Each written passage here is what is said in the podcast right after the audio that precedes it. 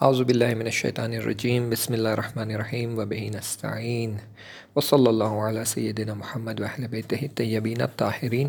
یہ دوسری voice recording ہے اس کتاب کی تین منٹ قیامت کے، جس میں وہ جناب اپنی داستان کو بتاتے ہوئے بیان کرتے ہیں کہ جب ان کی ٹریننگ ختم ہوئی تو پھر موقع آیا کہ وہ عملی میدان میں اتریں، تو انہیں ایک ریسکیو آپریشن اپوائنٹ کیا گیا اور وہ ریسکیو آپریشن میں اپنے دوستوں کے ساتھ چلے گئے اور بڑی کامیابی کے ساتھ وہ ریسکیو آپریشن سکسیزفلی کمپلیٹ کر پائے۔ اس میں بس ان کے کچھ دوست شہید ہو گئے۔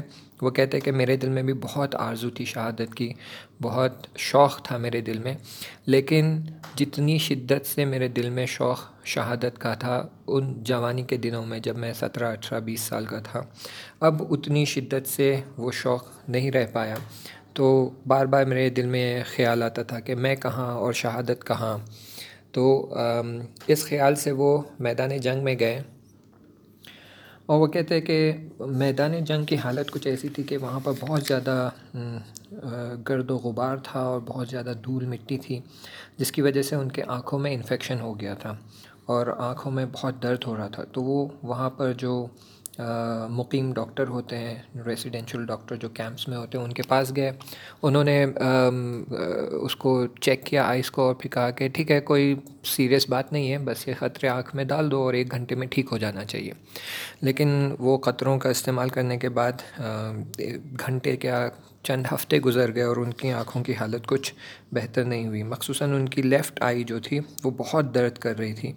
تو کئی ڈاکٹرس کے پاس گئے اور اسی درد کی حالت میں ان کی آنکھ انہیں بہت ستاتی رہی اور وہ مختلف آپریشنس میں شرکت بھی کرتے رہے، عملیات انجام دیتے رہے ریسکیو آپریشنز ڈیفنس آپریشنز یہ سب کرتے رہے۔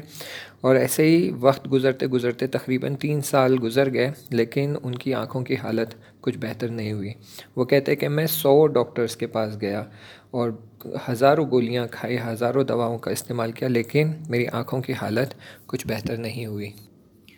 پھر ایک دن یہ ہوا کہ جب وہ نیند میں سے اٹھے، صبح صبح تو انہیں لگا کہ ان کی آنکھ پہ بہت زیادہ پریشر آ رہا ہے اور جیسے کہ بس ان کی آنکھ باہر نکل کر گرنے والی ہے۔ تو وہ کافی گھبرا گئے، آئینے میں جا کر دیکھتے ہیں تو واقعاً ان کی لیفٹ آئی جو ہے وہ آئی ساکٹ سے باہر آنے لگی تھی۔ اور ظاہراً ان کی آنکھ کے پیچھے کوئی ٹیومر ہو گیا تھا وہ انفیکشن کی وجہ سے اور وہ ٹیومر اتنا گرو ہونا سٹارٹ ہو گیا تھا کہ وہ ان کی لیفٹ آئی کو آنکھ کے باہر پش کر رہا تھا۔ اور وہ پھر فوراً ہاسپٹل بھاگتے ہیں اور ہاسپٹل جا کر وہ جو ہے ان کی آنکھ کا کنسلٹیشن کرواتے ہیں ایکس ریز نکالتے ہیں تو پتہ چلتا ہے کہ ان کے آنکھ کے پیچھے ایک بہت بڑا ٹیومر گرو ہو رہا ہے اور وہ ٹیومر کی وجہ سے ان کی آنکھ پہ بہت پریشر بلڈ ہو رہا ہے۔ تو پھر وہ ڈاکٹرس کو ریکویسٹ کرتے ہیں کہ بس ایک یا دو دن میں آپریشن کر کے اسے نکال دے کیونکہ درد بہت شدید ہے۔ تو ڈاکٹرز نے پھر ایکس ریز نکالے اور سی ٹی اسکین کیا اور پھر جب بررسی کی ایویلیویٹ کیا تو انہیں پتہ چلا کہ یہ جو ٹیومر گرو ہو رہا ہے ان کی آنکھ کے پیچھے، وہ دو طرح سے کنیکٹڈ ہے۔ ایک ان کی آنکھ سے کنیکٹڈ ہے اور دوسرا ان کے برین سے بھی کنیکٹ ہو گیا ہے۔ اور اگر یہ آپریشن کرنے کی کوشش کریں گے تو یا پھر بیمار کی یعنی ان کی آنکھ جا سکتی ہے یا پھر ان کے برین کو ڈیمیج ہو سکتا ہے، جس کی وجہ سے ان کی پوری زندگی برباد ہو سکتی ہے۔ تو انہوں نے ایویلیویٹ کر کے ڈاکٹرز نے کہا کہ یہ آپریشن میں جو ہے وہ sixty percent and higher probability of danger ہے اینڈ زیادہ رسک ہے۔ تو وہ آپریشن کرنے سے انکار کرتے ہیں۔ لیکن یہ بہت ریکویسٹ کرتے ہیں اور التماس کرتے ہیں اور حتیٰ جو پیپرس پہ سائن کرنے کی ضرورت تھی وہ سارے سائن کر کے وہ ذمہ داری اپنی گردن پہ لینے کے لیے تیار ہوتے ہیں۔ تو پھر ڈاکٹرز مان جاتے ہیں کہ وہ ان کا آپریشن کریں گے۔ تو ایک آئی اسپیشلسٹ اور ایک نیورو سرجن یہ سب آپریشن تھیٹر میں حاضر ہو جاتے ہیں اور ان کا آئی آپریشن کا پروسیس شروع کرتے ہیں۔ اور آپریشن تھیٹر میں آنے سے پہلے دوبارہ ان سے کہا جاتا ہے کہ دیکھیے یہ آپریشن میں بہت زیادہ رسک ہے۔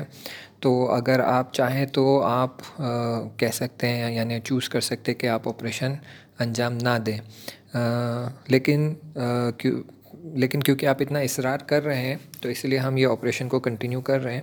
آپ کے ایمفسس پر اور انسسٹنس پہ ہم یہ آپریشن انجام دے رہے ہیں، ورنہ ایسے آپریشن کو ہم انجام نہیں دیتے کیونکہ اس میں high probability of loss of sight یعنی آنکھیں جانے کا ڈر یا دماغ کو نقصان پہنچنے کا ڈر یا حتیٰ موت کا چانس ہے۔ تو یہ پاسبل ہے کہ آپ آپریشن تھیٹر میں ہی آپ کی جان چلی جائے کیونکہ یہ ٹیومر جو ہے وہ آپ کے برین سے کنیکٹڈ ہے۔ تو وہ کہتے ہیں کہ نہیں، آپ آپریشن کریں اور اس کو کنٹینیو کریں اور پھر وہ جو ہے تمام اپنے رشتہ داروں سے حلالیت طلب کرتے ہیں، ان سے معافی مانگتے ہیں، اپنی بیوی کو خدافظی کرتے ہیں۔ ان کی بیوی پریگننٹ ہے۔ آئی تھنک تین یا چار مہینے وہ پریگننٹ ہے۔ تو وہ اپنی بیوی کو خدافظی کرتے ہیں، تمام رشتہ داروں کو فون کر کے انہیں خدافظی کرتے ہیں، حلالیت طلب کرتے ہیں، معافی مانگتے ہیں اور پھر بیمارستان کی طرف بڑھ جاتے ہیں۔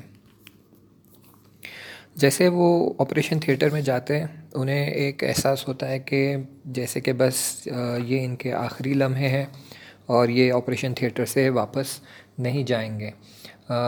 لیکن ڈاکٹرز جو تھے وہ بہت ہی کیئرفلی ساری تیاری کے ساتھ اپنا کام شروع کرتے ہیں اور وہی آپریشن کے رائٹ ایٹ دا بگننگ انہیں بے ہوش کیا جاتا ہے اور پھر یہ بے ہوش ہو جاتے ہیں اور پھر آپریشن کا کام شروع ہو جاتا ہے اور آپریشن تقریباً چھ گھنٹے چلنے والا تھا۔ تو ڈاکٹرز نے پہلے ہی بتا دیا تھا ان سے کہ آپریشن چھ گھنٹے چلے گا۔ لیکن اتفاقاً کیونکہ کمپلیکیشنز بہت زیادہ تھے تو آپریشن بہت دیر تک چلا، چھ گھنٹے سے بھی زیادہ۔ اور یہی ڈاکٹرز پوری کوشش کر رہے تھے کہ اس ٹیومر کو نکالیں۔ لیکن کیونکہ ٹیومر برین سے کنیکٹڈ تھا، تو کافی کمپلیکیشنز بڑھ گئے۔ تو پھر وہ بہت زیادہ کوشش اور زیادہ دقت سے اور پریسیشن سے ڈاکٹرز کام کرنے لگے۔ بہت زیادہ ایک ایمرجنسی والی حالت ہو گئی تھی آپریشن تھیٹر میں۔ اور پھر جیسے جیسے کام آگے بڑھتے گیا اور کمپلیکیشنس بڑھتے گئے، کیونکہ ظاہراً کوئی نروز جو ہے وہ اسپیسیفک نروز اس ٹیومر سے کنیکٹڈ تھے۔ تو بہت زیادہ کمپلیکیشن اور بہت زیادہ ایمرجنسی والی حالت ہو گئی تھی۔ سارے ڈاکٹرز کافی پریشان تھے۔ پھر اچانک یہ ہوا کہ تقریباً آپریشن کے لاسٹ فیو منٹس یا لاسٹ ففٹین ٹوینٹی منٹس تھے۔ تو یہ کہتے کہ اچانک یہ ہوا کہ ایسے لگا جیسے کہ بس یہ کامیاب ہو گئے، انہوں نے وہ ٹیومر نکال دیا ہے۔ اور بہت ہی مجھے آرام فیل ہونے لگا۔ جیسے کہ بس پوری باڈی میری آرام ہو گئی اور وہ درد جو مجھے اتنے سالوں سے ستا رہا تھا وہ ختم ہو گیا اور بالکل بہت ہی ہلکا مجھے محسوس ہونے لگا۔ جب یہ احساس ہونے لگا کہ آپریشن سکسیزفل ہوا ہے اور انہوں نے ٹیومر نکال دیا ہے تو بہت آرام محسوس ہوا اور میں خدا کا بہت شکر ادا کرنے لگا کہ خدا تیرا بہت شکر کہ یہ اتنے سالوں سے جو آنکھ کا درد اور سر کا درد تھا، اب اس سے مجھے نجات مل گئی اور راحت مل گئی۔ تیرا بہت بہت شکر۔ اور در حالی کے یعنی اتنے سارے ایکوپمنٹس میرے فیس اور باڈی پہ کنیکٹڈ تھے۔ لیکن پھر بھی اتنی مجھے راحتی اور کمفرٹ محسوس ہو رہا تھا، یہ درد ختم ہونے کا، کہ میں اس بستر پر اٹھ کر بیٹھ گیا۔ اور پھر میں بس بیٹھ کر بس آگے دیکھ ہی رہا تھا، بس ایسا لگا کہ ایک لہجے میں میری میرے تولد یعنی میری برتھ سے لے کے اب تک کی پوری زندگی میرے آنکھوں کے سامنے سے پوری ڈیٹیل کے ساتھ ایک لہجے میں گزر گئی۔ اور جیسے میں نے اپنی نظر دوڑائی میرے سیدھے ہاتھ کی طرف، تو میں نے دیکھا کہ ایک بہت ہی خوبصورت اور زیبا نوجوان کھڑا ہوا ہے، میری طرف دیکھ رہا ہے اور مسکرا رہا ہے۔ اس کو دیکھ کر میں کافی مبہوت ہو گیا۔ اس کی ہیبت میرے اندر سما گئے اور میرے دل میں یہ بات بار بار آنے لگی کہ کتنا زیبا ہے یہ انسان۔ دل چاہ رہا تھا کہ اٹھوں اور اسے گلے لگا لوں۔ اور پھر جب میں نے اپنے دائیں طرف دیکھا تو دیکھا کہ یہاں میرے دادا، میرے چچا جان اور دوسرے افراد یہاں کھڑے ہوئے تھے۔ اور تب مجھے یاد آیا کہ میرے چچا جان کو گزرے ہوئے تو چند سال ہوئے، پھر یہ یہاں کیسے موجود ہو گئے؟ پھر واپس میں نے اس نوجوان کو دیکھا جو بہت زیبا تھا اور میں نے سوچنے لگا کہ یہ پہلے میں نے اس شخص کو کہیں دیکھا ہے، اس سے میری کہیں ملاقات ہوئی ہے۔ یہ کون شخص ہے جو مجھے اتنا آشنا لگ رہا ہے؟ یہی سوچ رہے تھے کہ انہیں اپنے چاچا کا بیٹا بھی نظر آنے لگا جو جنگ کے دوران شہید ہو گیا تھا۔ اور اس نوجوان کو دیکھتے ہوئے میں جب یہ سوچ رہا تھا تب مجھے یاد آیا کہ تقریباً پچیس سال پہلے میں نے اسی شخص کو اسی زیبائی کے ساتھ دیکھا تھا اور انہیں یاد آتا ہے کہ یہ جناب اسرائیل ہے تو وہ ادب سے انہیں سلام کرتے ہیں اور کہتے ہیں کہ آپ کی خدمت میں سلام عرض کرتا ہوں۔ اور جناب اسرائیل بھی انہیں جواب دیتے ہیں اور ایک بڑی بڑی پیاری میٹھی مسکراہٹ دیتے ہوئے اس شخص سے کہتے ہیں، چلنا ہے۔ انشاءاللہ آگے کا مطلب جو ہے وہ نیکسٹ چیپٹر میں شروع ہوگا۔ تو انشاءاللہ پھر تھرڈ آڈیو ریکارڈنگ میں میں باقی کے مطلب آپ لوگوں کی خدمت میں پیش کروں گا۔ التماس سے دعا، خدا حافظ۔